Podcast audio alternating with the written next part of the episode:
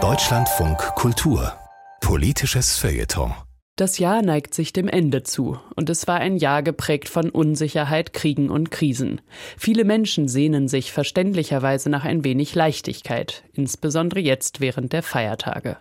Vor einer Woche hat die Autorin Siglinde Geisel auf diesem Sendeplatz den Auftakt gemacht und die moralische Frage gestellt, ob man Feste feiern darf, während es anderen schlecht geht. Diese Woche setzt der Kulturwissenschaftler Steffen Greiner das Thema fort. Darf ich glücklich sein, wenn andere leiden? Glücklich sein, während Biafra-Kinder verhungern, enthemmt feiern während des Golfkriegs, Leichtigkeit empfinden, während Uiguren ausgelöscht werden. Die Gemeinschaft von Taizé sagt ja, die Yoga-Kolumne nein. Früher war diese Frage ein privates Händeringen um volle Teller an Weihnachten, ein viel Gutschauer mehr, das die Fragenden immer wieder darin bestätigte, das eigene Leben sei durchaus moralisch gerechtfertigt. Immerhin hat man der Armen ja gedacht. Die Krisen drängten sich hierzulande weniger auf, man musste sie eher aktiv hineinholen in den Alltag, als dass sie ihn prägten. Das ist heute anders. Und damit ist auch die Qualität der Frage eine ganz andere.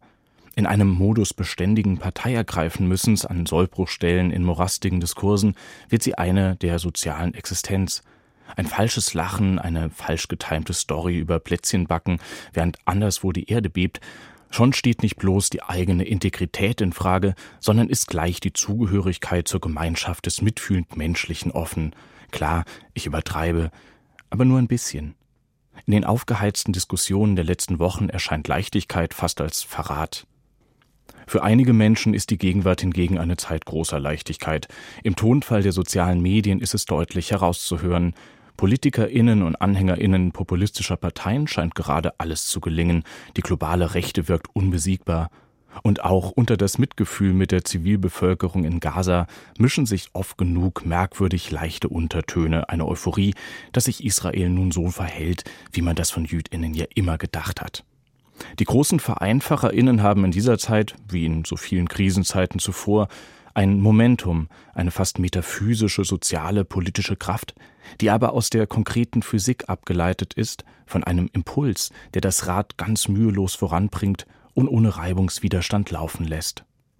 Auch darin erweist sich die Frage der Leichtigkeit als eine politische. Um selbst wieder in ein solches Momentum zu kommen, bedarf es eines Impulses. Und um das eigene Momentum am Laufen zu halten, bedarf es der Leichtigkeit. So gesehen täten wir gut daran, darauf vorbereitet zu sein, den Widerstand herabzusetzen, den die Impulse überwinden müssen, wenn sie denn kommen. Die französische Philosophin Corinne Piluchon besteht in ihren Arbeiten zum Umgang mit der Klimakrise auf der Unterscheidung von Hoffnung und Optimismus. Nicht die fehlende Überzeugung der Mehrheit, sondern die fehlende Hoffnung sei das Problem, während ein Optimismus, der besagt, dass es sowieso gut ausgehen wird, die Tragik der Gegenwart verschleiert und Bewegung verhindert. Hoffnung bedeutet für sie die Akzeptanz der Dunkelheit. Hoffnung entsteht nur aus der Auseinandersetzung damit, ins Nichts zu schauen. Geht man da mit, liefe unsere Gegenwart auf einen solchen Aufschlag heraus, aus dem dann etwas entstehen könnte. Ob diese Hoffnung dann leichtgängig sein wird, wahrscheinlich nicht. Dass sie nicht verbissen ist, scheint aber selbstverständlich.